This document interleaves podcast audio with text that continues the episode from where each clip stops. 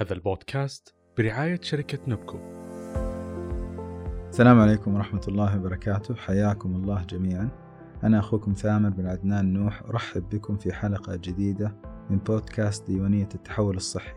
تهدف ديوانية التحول الصحي إلى الالتقاء بمجموعة من المهتمين والفاعلين في التحول الصحي للتعريف بأبرز مطلقاته ومستهدفاته ونجاحاته التي تؤثر على حياة الناس اليومية. في مايو من عام 2021 أعلن معالي وزير الصحة السابق الدكتور توفيق الربيعة عن مبادرة طبيب لكل أسرة. هذا الإعلان صاحبه الكثير من التساؤلات فيما يخص دور مراكز الرعاية الصحية الأولية بعد التحول وأهمية طبيب الأسرة في تفعيل هذا الدور.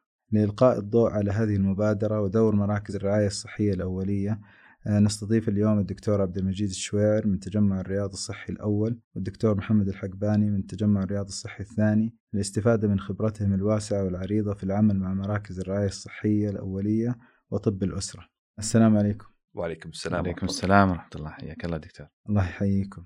آه، في البداية آه، يعني الكثير من من الناس تفترض أن التحول في القطاع الصحي يعني بناء مستشفيات أكثر وإضافة أسرة جديدة لكن يبدو أن التحول الصحي متجه إلى في اتجاه آخر يعني إلى تفعيل دور طبيب الرعاية طبيب الأسرة وتمكين مراكز الرعاية الصحية الأولية وبناء التجم... والتجمعات الصحية يرتكز على ضمان صحة الإنسان ووقايته. لو توضحوا لي وللمستمعين دور مراكز الرعاية الصحية الأولية وطب الأسرة في تحقيق هذه المستهدفات، كيف إنه المركز وطب الأسرة يستطيع إنه هو يضمن صحة الإنسان ووقايته في البداية. حياكم الله دكتور حيا الله دكتور محمد وشكرا لكم على الاستضافة. طبعا واحدة من برامج الرؤية للمملكة العربية السعودية في 2030 اللي هي التحول الصحي ومن برامج التحول الصحي هو تطوير أو آه، تفعيل دور أكبر للرعاية الأولية. الرعاية الأولية هي تعتبر العصب الأساسي للنظام الصحي في أي دولة من دول العالم المتقدم لأنها تقوم بعمل آه، كامل آه، ومحوري بالنسبة للرعاية الصحية من دور وقائي أو دور تثقيفي أو من ناحية دور علاجي. المراكز الصحية مرت بمراحل داخل المملكة العربية السعودية آه، خلال العقود السابقة. المرحلة الحالية إن شاء الله بإذن الله تعالى في خلال السنوات المنصرفة والسنوات القادمة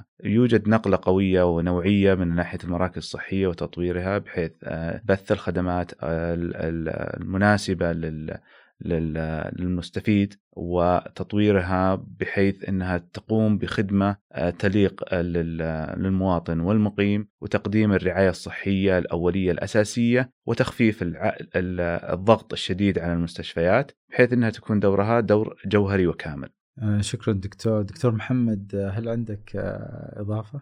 بالنسبة للمراكز الرعاية الصحية الأولية المنتشرة عندنا في مناطق المملكة آه، وجود مراكز الرعاية الصحية الأولية في كل حي هذا يعطيها طابع يعني مختلف جدا عن أن المستشفى. إحنا هدف التحول 2030 انه يكون الفرد أو المريض سواء كان يعني آه، يحتاج آه، رعاية صحية حالية أو مزمنة تكون دائما في محيط محيطة في حوله في الكوميونتي آه، في المجتمع. فهذه هي الرؤية الحين توجه عالمي. زي ما تفضل الدكتور عبد المجيد توجه عالمي من كل من كل الأنظمة الصحية العالمية إلى التوجه إلى الرعاية الصحية الأولية وانضمام المجتمع وتعزيز الصحة وهذا هو الأهم. آه، دكتور عبد المجيد يعني واضح من آه، كلام من ما تفضلت فيه الدكتور محمد إنه دور طبيب الأسرة بيصير جدا مهم وراح يصير أهم في المستقبل. إيش أثر هذا الدور علينا جميعا؟ يعني أنا كمواطن أو كمقيم آه، في المملكة العربية السعودية آه، أو يعني كمستفيد من الخدمة كيف كيف استأثر أنا من تفعيل هذا الدور ووجود مراكز الرعاية الصحية نعم. في آه، في الحي أو في المكان طبيب الأسرة أو طب الأسرة له مميزات أنه يكون مع متداخل مع جميع طب شرائح الأسرة نفسها الصغيرة وفي سن المراهقة وفي سن النضج وفي سن آه، كبار السن يكون ملم ومتخصص بهذا الأمراض الشائعة والمستدامة والمزمنة كذلك في المجتمع وفي الأسرة آه، القاطنة في في المنطقة اللي هو فيها. طبعا آه، دور طب الأسرة هو دور أساسي وفعال في هذا في هذا الكيان الاجتماعي من ناحية الأسرة أو المجتمع ككل، يكون ملم بجميع الأمراض الشائعة والمزمنة، آه، يقوم بدور وقائي للأمراض لا سمح الله المتوقع الحصول لها المستقبلية، يقوم بدور تثقيفي، آه، يقوم بدور علاجي للأمراض المتواجدة والامراض المستوطنة والأمراض المزمنة في, في الأسرة، عمليات الاستكشافية أو الفحص الاستكشافي للأمراض المزمنة، للأمراض السرطانية أو الأمراض الوبائية تكون هذا من دوره. التثقيف آه، بجميع شرائح المجتمع العلاجية بجميع شرائح المجتمع فيكون الدور مثالي وملم كامل بكامل الأسرة. آه، هذا اللي يميز تخصص طب الأسرة من آه، التخصصات الأخرى اللي تلم أو تركز فقط على عضو معين بالجسم. فنلاقي طبيب الأسرة ملم بجميع الحالات أو الجسم ككل بالإضافة للحالات الاجتماعية والنفسية كتداخل متكامل. شكرا دكتور.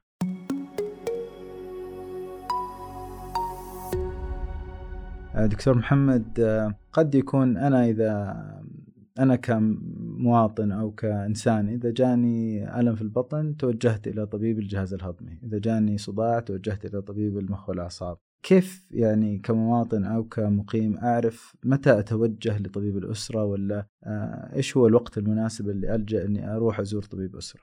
طبعا هذا النمط من أو يسمونه نمط المريض أو نمط المرضي انه كيف إن المريض إذا جته حالة معينة كيف انه هل يروح للمستشفى ولا يروح لطبيب مختص أو يروح للرعاية الأولية هذه كلها يبغى لي إعادة صياغة وهذا الهدف من من وجودنا إحنا الحين اليوم في هذا البودكاست وهدف الرؤية بشكل عام تغيير رؤية المريض عن كيف إنه. إنه يتقبل الرعاية الصحية أو يطلب الرعاية الصحية فالهدف إن إحنا آه نوعي المرضى إن ترى طبيب الأسرة موجود لك حتى عندنا إحنا مراكز تشتغل على مدار الساعة 24 ساعة تستقبل المرضى. فإحنا بوابتك إحنا بوابتك للمستشفى إذا أنت تحتاج مستشفى وإحنا بوابتك للصحة إن شاء الله وتعزيز صحتك. إذا كان أنت يعني ودك بأشياء تعزيزية مثلا لقاحات أو فحوصات مبكرة زي ما تفضل آه، دكتور عبد المجيد.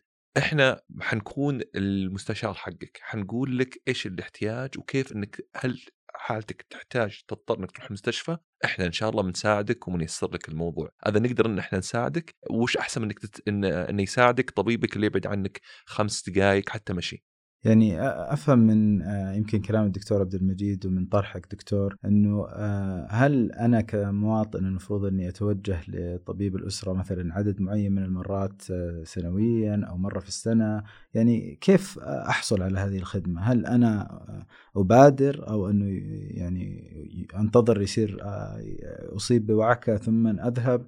كيف أقدر إني نعم. أنا أحصل على هذه الخدمة؟ صحيح. الميزة في المراكز الصحية في طب الأسرة إنه يكون قريب جدا من الأسرة في, تواجده. وجوده في في المنطقة قريبة من الحي بعيد عن المستشفيات. سهولة الدخول إلى المقر آه، أو حصول على الموعد أو بالنسبة للمواقع المنتشرة داخل المدينة. وبعضها موجودة داخل الأحياء في كل حي. هذه السهولة تسهل طبعا على المريض أو على على الشخص إنه يذهب إلى هذه المراكز. طبعا متى يستدعي الذهاب؟ طبعا آه، يستدعي الذهاب في جميع أو أغلب الحالات الموجودة اللي يكون المريض أو يستدعي إنه يجد لها يبحث عن إجابة صحية. دائما المراكز الصحية أو طبيب الأسرة هو الصمام الصحي أو صمام الأمان أو حارس الأمان الصحي للقطاع الصحي ككل. فدائما من خلاله يكون مرور الحالة أو حلول الشخص بحيث يكون عنده الاستفسار يكون عنده آه، وضعية أو معاناة أو تشخيص أو آه، لطلب لسبب أعراض أو لكونسيرن أو أسباب عامة يرغب بالاجابتها. هذا ما يميز طب الأسرة والمراكز الصحية. فهذا الشيء يخلي الأمور تكون سلسة من ناحية الدخول إلى العيادات، الدخول إلى المراكز الصحية ومنها التوجيه المناسب بدل ما إنه المريض يتخذ هو قراره بنفسه أو بالذهاب إلى طبيب متخصص أو إلى الطوارئ وتحدث آه، تحدث مثلا فيها ازدحامات لحالات لا تستدعي الذهاب. دكتور محمد أنا أوافق دكتور عبد المجيد ودي أضيف النقطه بالنسبة إلى يعني متى يجي المريض للمركز الصحي نعم. يعني آه، إحنا ودنا إحنا يعني يصير عندنا آه، تعزيز مجتمعي أول شيء إن لما يصير في عندنا طبيب لكل أسرة الأسر يعني خلاص تصير تعرف إن في عندي طبيب الموثوق إن شاء الله ونقدر نرجع له في في كل حاله آه، تواجهنا وحتى أسئلة معينة لكن إحنا كرعاية صحية أولية الهدف الأساسي مننا تعزيز الصحة و الكشف المبكر عن الأمراض ففي عندنا يعني إحنا نقدر نرسم مع المريض خارطه الطريق. في كل يعني ممكن لو يجينا أول ما يجينا المركز الصحي نعطيه خطه الطريق إيش اللي ممكن إحنا نسوي له إياه في كل عمر. نبدأ من التطعيمات في الصغر إلى التطعيمات في المراهقة والفحص الفحص النفسي المبكر. عند عند الدخول السن المتوسط أو حتى بداية الجامعة ثم عندنا التطعيمات اللي ترافق التطعيمات اللي ترافق الحمل والإنجاب ثم عندنا الفحص ما قبل الزواج. فإحنا يعني السؤال هو في كل مراحل حياتك حتلاقي في خدمة حتقدر تقدمها مراكز صحية لك. ممتاز. أنا صراحة أشكركم استفدت كثير من المعلومات القيمة اللي يعني أضفتوها ووضحتوا لي هي. ولكن يعني أعتقد إنه هذا الدور المهم آه، يعني يتطلب إحداث تغيير فكري آه، يعني وتغيير آه، بقدر التغيير اللي راح يصير في نطاق البنية التحتية والموارد البشرية. يعني يتطلب كسب ثقة الممارس الصحي ومن قبل هذا كله ثقة المستفيد المواطن أو المقيم بالدور الجديد اللي راح تلعبه آه، مراكز الرعاية الصحية الأولية وطب الأسرة. إيش أبرز التحديات اللي واجهتوها في تمكين مراكز الرعاية الصحية الأولية وتفعيل دور طبيب الأسرة الجديد؟ آه، ممكن يعني دكتور عبد المجيد لو تركز لنا مثلا من جهة الممارس الصحي. آه، إيش التحديات اللي تواجهونها في آه، آه، يعني إيجاد الدور الجديد للمراكز وطب الأسرة؟ نعم مراكز طب الأسرة تمر بمرحلة يعني واعدة بإذن الله تعالى، طبعا ما في مرحلة إلا لازم يكون فيها تحديات وهذا من آه، جمال النجاح أن يكون في تحديات الواحد يتعداها حتى يصل إلى النجاح. المراكز الصحية حاليا آه، أو في المرحلة اللي بدأت مع بداية التحول كانت تنتقص أو فيها بعض التحديات من ناحية البنية التحتية للمراكز. بالنسبة للممارس الصحي كان النقص في أطباء الأسرة المصنفين أو الحاصلين على شهادات البورد آه، الزمالة. في هذا التخصص. آه، وجود الكادر الصحي الممارس في المراكز الصحية المدرب لاستقبال النظام المثالي في كمراكز صحية. هذه من أحد الأساسيات اللي كانت موجودة أو الأساسيات المعيقة في الموجودة كانت في المراكز الصحية واللي كان فيها بداية التغيير آه، في الوضع في المراكز الصحية. طبعا آه، من الناحيه السريرية أو الممارس الصحي الطبيب يحتاج لبعض الأدوات أو الصحية والطبية للحصول على التشخيص المناسب من تحاليل أو أشعة أو آه، بعض الأمور الأخرى من ناحية التجهيزات داخل المراكز الصحية. هذه أحد الأبرز المعيقات اللي كانت موجودة بالإضافة لتدريب الكوادر الصحية الموجودين في المراكز الصحية من ناحية التمريض ومن ناحية المستقبلين في الاستقبال وإدخال البرامج الإلكترونية الموجودة، طبعا هذه كانت في البداية، الحمد لله خلال الفترة البسيطة الماضية كان في إيجاد كثير للحلول السابقة، المعيقات الموجودة، لم نصل للكمال، طبعا يوجد بعض المعيقات الموجودة ونحاول على الحل لها مع المسؤولين في الوزارة. وباذن الله أنها يوم عن يوم قاعدة آه، تنحل، طبعا كل هذه الأمور آه، تتغير يوم عن يوم، فهذا اللي هو اللي يزيد الجذب الممارس الصحي للمراكز الصحية إذا شاف التغيير، إنه آه، يعني ما هو موضوع بس فقط كلام أو إعلانات إنه لكن ما في تغيير للممارس الصحي من ناحية ممارسته لنشاطه الطبي، هذه كلها تزيد التحفيز للإقبال على المراكز إن شاء الله من ناحية الممارسين الصحيين. ممتاز شكرا دكتور آه، دكتور محمد آه، من جهة المستفيد كمواطن أو كمقيم وش أبرز التحديات اللي تواجهكم في جذب المستفيدين وكسب ثقتهم في في المراكز؟ المستفيد من المركز الصحي زي ما يعني توضح لنا من الكلام هذا كله فئات العمرية شتى فئات العمرية آه وشتى الأمراض وشتى الح... يعني مو حتى نفس الحالة تكون أحيانا مستعجلة أحيانا تكون حالة مرضية مزمنة أحيانا تكون أنت لما تتكلم عن شريحة واسعة من المرضى آه، الشريحة هذه كل فئة منهم يحتاجون رعاية معينة يحتاجون معاملة معينة يعني هذه واحدة من أهم التحديات لنا إحنا يعني. إحنا كيف نقدر نخدم شريحة كبيرة متنوعة حتى يعني من تنوعها كل أحد منهم عنده هدف صحي معين. هذه أول أول وأهم التحديات. زيادة عن كذا إحنا كيف إن نكون مو بس جزء من من حياة المريض بل من حياة المجتمع اللي حولنا في المركز الصحي. آه، لأن يعني آه، زي ما أنت فضلت نظرة المريض إن أنا أبغى رعاية الصحية في المستشفى ما ابغاه في المركز الصحي. هذه واحدة من التحديات بعد تغيير النمط النمط السلوكي للمريض بحيث انه لا آه، أنا أقدر إن مثلا أتلقى رعايه عندي في المركز الصحي. زيادة عن كذا من التحديات اللي تواجهنا اللي هي تصور التصور المريض قبل لا يدخل المركز عندنا هو وش بيتلقى من رعاية صحية. ف يعني آه، المرضى عندهم مثلا تصور معين عن متى إذا إذا أنا دخلت مع الباب أبغى أنشاف حتى لو ما عندي موعد. مثلا هذا تصور من التصور اللي موجود عند عند وإحنا ودنا نخدمهم طبعا أكيد. بس مثلا هم يعني واحد من التحديات إنهم ما يدرون مثلا إن في نظام موعد نقدر ناخذ منه مواعيد.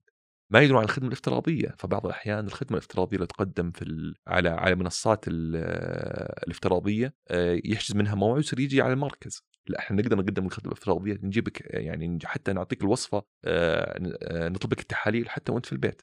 فيعني في أشياء معينة هي لها دخل كبير ب الكل اللي قلته قبل شوي. أحس إن هذه أهم التحديات الصراحة.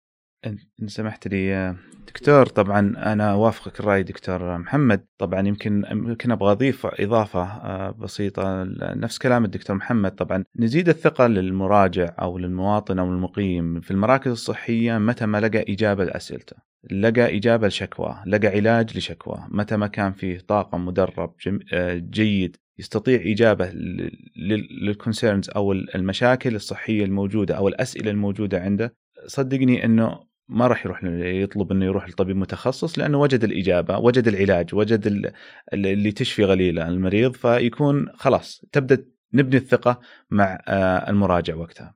تفضل دكتور. بالنسبة بعد لبناء الثقة آه، واحدة من أهم الركائز اللي مبني عليها طب الأسرة هو بناء الثقة. والمتابعة واستمراريه استمراريه العلاج.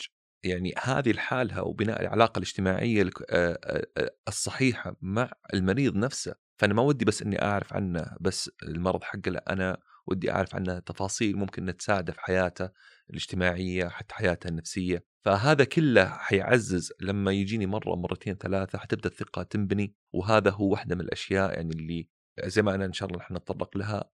اللي هو طبيب لكل أسرة إن كل أسرة عندها طبيب اوريدي عارف كل شيء عليها. طبعا إحنا الآن نمر في يعني برنامج التحول الوطني وبخاصة يعني تحول القطاع الصحي في المملكة العربية السعودية. وأحد برامجه مثل ما ذكرته هو تطوير الرعاية الأولية في في المملكة بشكل عام ولكن يمكن قد يكون التجمعات اللي أطلقت آه، داخل منطقة الرياض في السنوات الماضية آه، بخصوصا يعني بوجود أطباء آه، يعني كفاءات مدربة مثل سعاداتكم إنه لو تحكونا عن تجربة كل تجمع في تطبيق مبادرة طبيب طبيب كل أسرة وأبرز النجاحات التي تحققت في هذه الرحلة. دكتور محمد لو تبدأ تستعرض معنا مثلا تجربتكم في تجمع الرياض الصحي الثاني آه، وإيش يعني إيش النجاحات؟ كيف استطعتوا إنكم تواجهوا هذه التحديات وتحلوها بإذن الله؟ آه، تفضل دكتور. طبعا إحنا في عندنا الحمد لله أكثر من مركز. آه، جتها شهادات شكر ودروع من من مرضى دخلوا على المركز وتلقوا الخدمة. وعندنا الحين يعني الأطباء يطلبون بالاسم. آه هذا الشيء ما كان ترى موجود أول. يعني ما كان موجود إن الثقة تكمن بهالدرجة. حتى في عندنا مراكز التجمع الصحي الثاني أخذت آه جوائز من قبل آه وزير الصحة برضا آه، رضا المستفيد العالي فيها. نذكر منها مركز صلاح الدين. فما شاء الله يعني في قصص نجاح. الحمد لله توجت بشهادات شكر وحتى توجت حتى يعني المرضى إنهم خلاص عرفوا المركز هذا وشكروه. شكرا دكتور. دكتور عبد المجيد لو آه، يمكن تعطينا نبذة عن تجربتكم في التجمع الصحي تجمع الرياض الصحي الأول آه، وتطبيق آه، برنامج طبيب لكل أسرة وتفعيل دور المراكز الصحية الأولية في التجمع. نعم. آه، بالنسبة لتطبيق برنامج طبيب لكل أسرة آه، آه، كان من البرامج الواعدة في برامج التحول الصحي في المملكة العربية السعودية. كان بإيجاد طبيب لكل أسرة ويكونون هو المسؤول عنه وعن جميع الأسرة. كما أسبقنا الحديث أنه دور طب الأسرة يكون في جميع جميع أدواره في جميع الشرائح العمرية في في المجتمع. ال- دور طب الأسرة آه، طبيب الأسرة بتحديده آه، كان في في في البدايات كان فيه طبعا كانتقال يعني جديد للمجتمع بحيث تحديد طبيب مسؤول لكل أسرة موجودة في الحي أو في المنطقة يكون هو مسؤول عنهم باستمرارية كالأسرة. كان مرحب من جميع شرائح المجتمع بحيث أنه يكون في استدامة واستمرارية بالمسار ال- العلاجي والتشخيصي والنفسي والاجتماعي. ال- المسؤول فيه طبيب الأسرة. طبعا كانت من أدوار طبيب الأسرة هو إيجاد بيئة آه، آه، صحية وعلاجية مناسبة للأسرة. آه، بتطبيق معايير ال- العلاجية والمسارات العلاجية الملائمة للحصول بالأخير على علاقة قوية مع الأسرة إنتاجيتها ونتائجها في ال- النتائج الصحية لمجتمع صحي سليم يكون موجود بإذن الله تعالى. برنامج طبيب أسرة لكل لكل آه، أسرة. طبعا برنامج جديد في نعم. في المجتمع وفي البلد. اللي حاصل إنه طبعا هو مطبق في الدول الغربية وموجود في الدول الغربية من فترات قديمة يعني من عقود.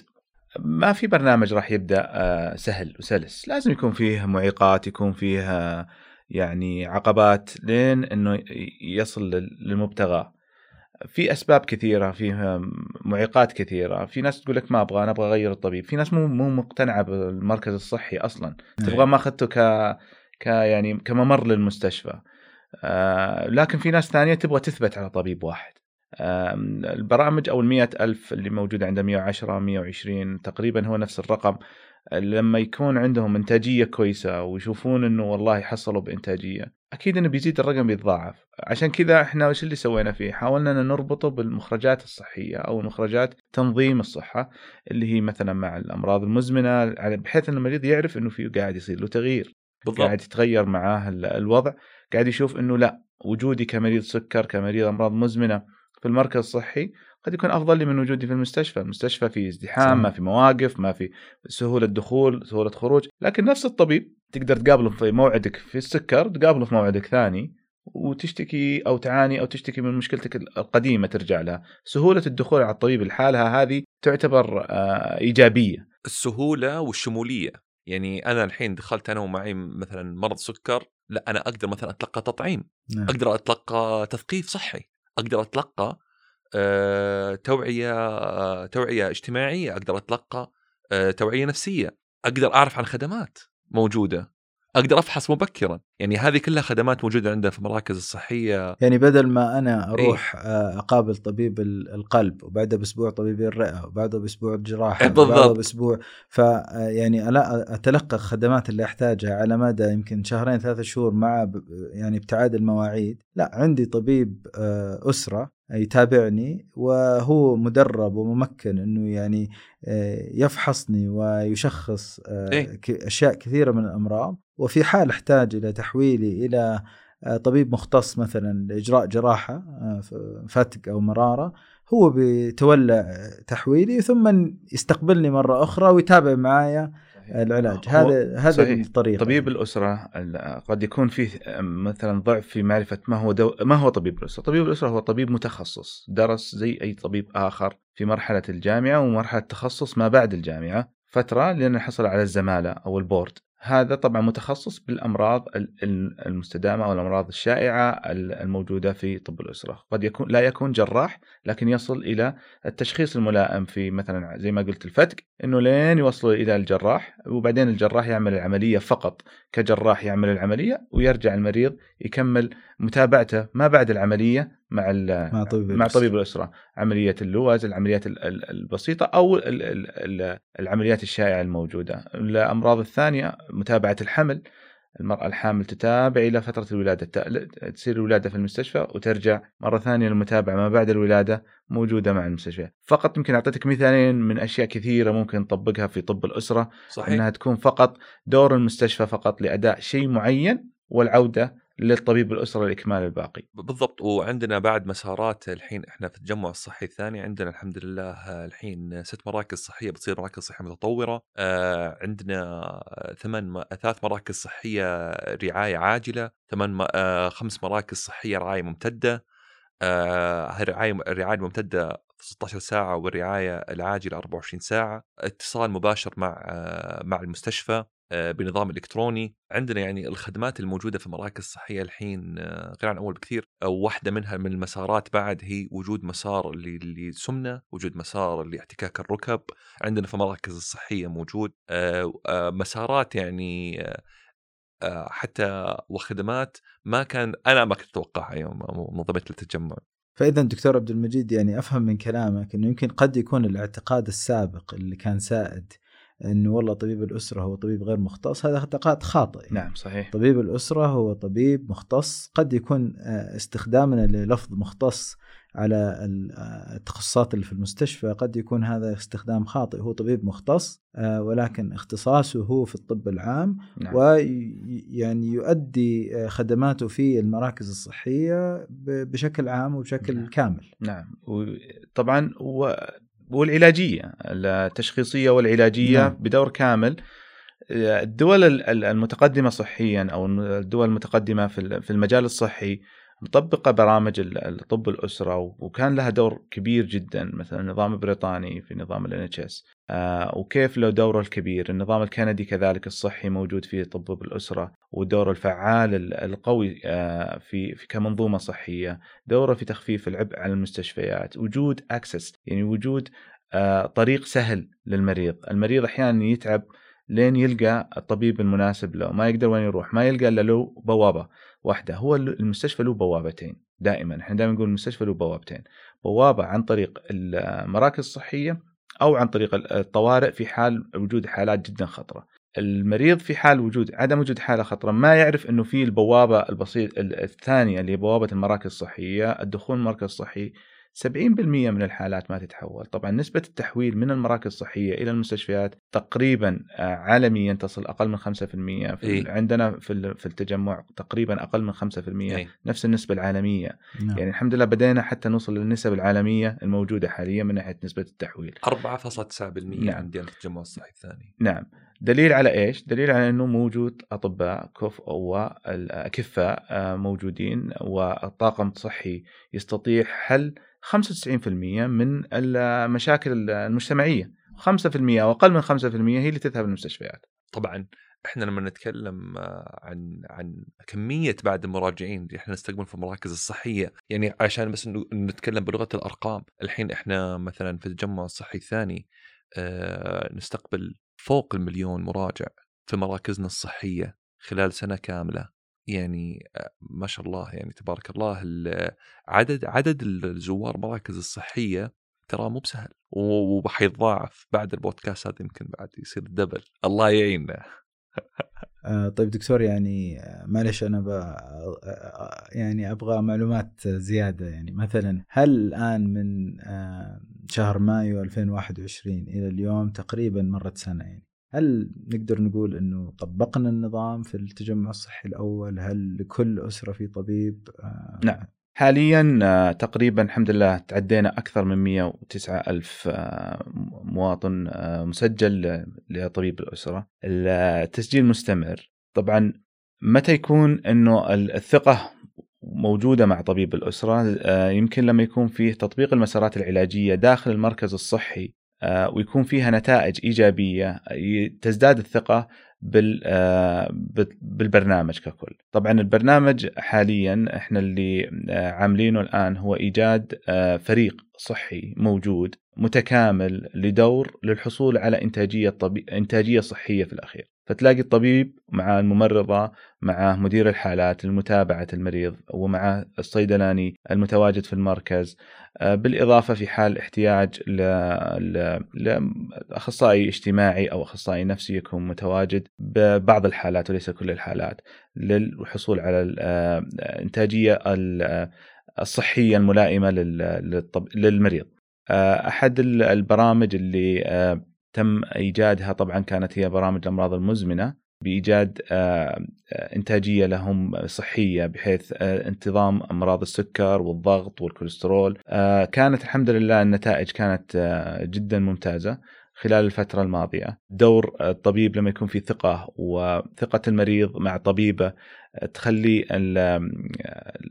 استخدام العلاج الملائم ثقته لما الطبيب يعطيه نصائح بتطبيقها يكون في علاقة وطيدة بين المريض وطبيبه والفريق الصحي الموجود معه. طبعا البرامج اللي طبقت في أكثر من برنامج طبق صحي وكان نتائجه كانت الحمد لله.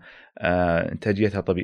جيدة. آه، من ناحية المخرجات آه، انتظام السكر انتظام الضغط نزول مستويات الدهون.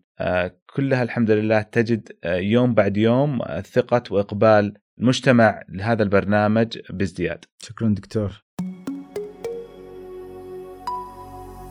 دكتور محمد لو آه، يعني تعطينا معلومات مثلا عن تطبيق نفس البرنامج في التجمع الرياضي الصحي الثاني ومدى يعني تقبل المواطنين في في التجمع للتسجيل في هذا البرنامج. إحنا آه، وصلنا إلى 85 آه، ألف مسجل في برنامج طيب لكل أسرة، إحنا عندنا فرق منتشرة داخل وخارج مدينة الرياض، إحنا بنوصل إن شاء الله إلى 120 فريق. 120 فريق فيهم 120 ألف مسجل مريض مسجل في طبيب لكل أسرة. عندنا إحنا حرص على أن كل كل مريض مسجل يعرف الطبيب المسجل عنده آه، يتابع عنده. فإحنا على تواصل معهم. والحمد لله الأرقام آه، إحنا الحين عندنا الثقه وان المعرفة وإن يعني يحجز الموعد عند الطبيب المسجل عنده صار خلاص صار كلها هذه يعني قاعد ترتفع يوم عن يوم.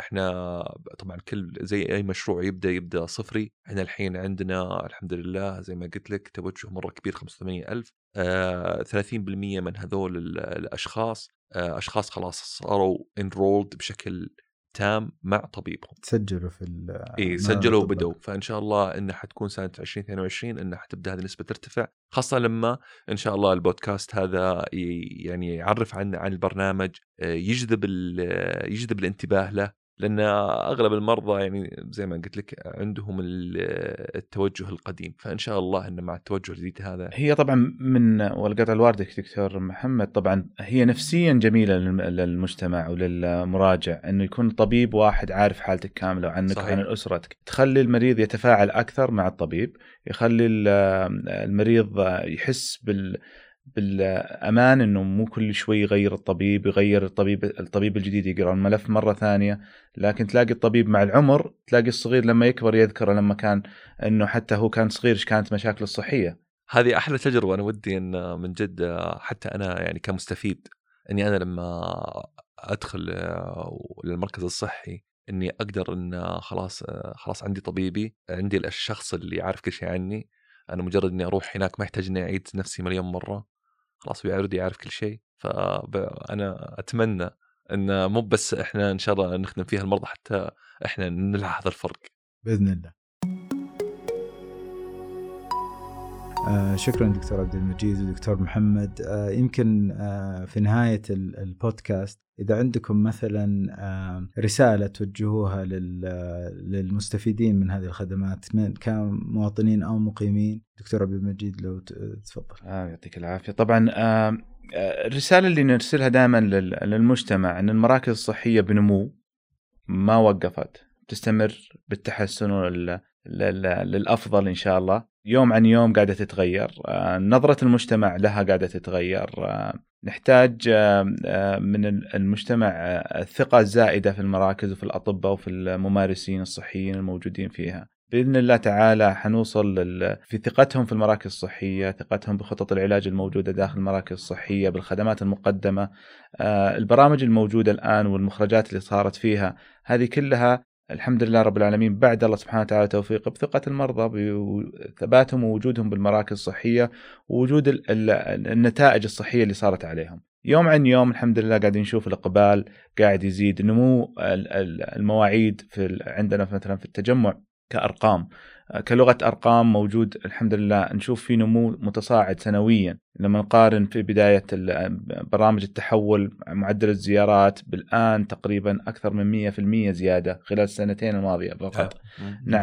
هذا كلها بنيت من ثقة من وجود الخدمات الموجودة. اللي إحنا نقدر نقول الآن إحنا ما انتهينا. طبعا هي بداية هذه البداية. ما زال في معيقات ما زال في حلول قاعدين نستخدمها للقادم. بإذن الله تعالى آه، المراكز الصحية خلال الفترة القادمة حيكون فيها آه، قفزة بإذن الله قوية لأنه إيمان آه، البرامج الصحية وبرامج التحول بالمراكز الصحية هذه لحالها أساس أو لحالها نجاح إنه القادة تركيزهم على المراكز الصحية تركيزهم على التحول بناء عليها. بإذن الله هذه يعني تعتبر فرصة لنا في المراكز الصحية وكعاملين فيها ونقود مسيرتها مع الزملاء في في التجمعات الأخرى.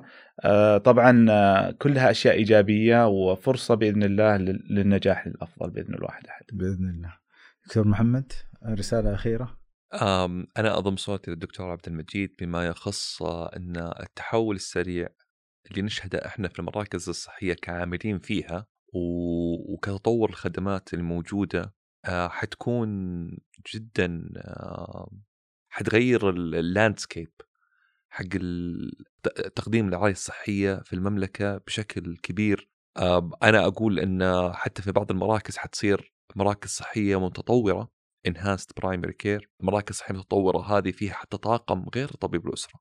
إحنا عندنا الحين المراكز نزود المراكز بطبيب العيون طبيب جراحة طبيب الباطنة. فإحنا الحين عندنا المركز الصحي القفزة اللي موجودة فيه ما حتكون بس يعني قفزة بسيطة لا حيكون إن شاء الله مركز متكامل. حتى إن في الخدمات الرعاية الصحية ممكن تكون في موجودة في المستشفى حتى الأدوية الموجودة في المستشفى ممكن تكون موجودة في مركز الرعاية الصحية. حتى بعض الخدمات المختبرية المختبرات آه، حتى الأشعة.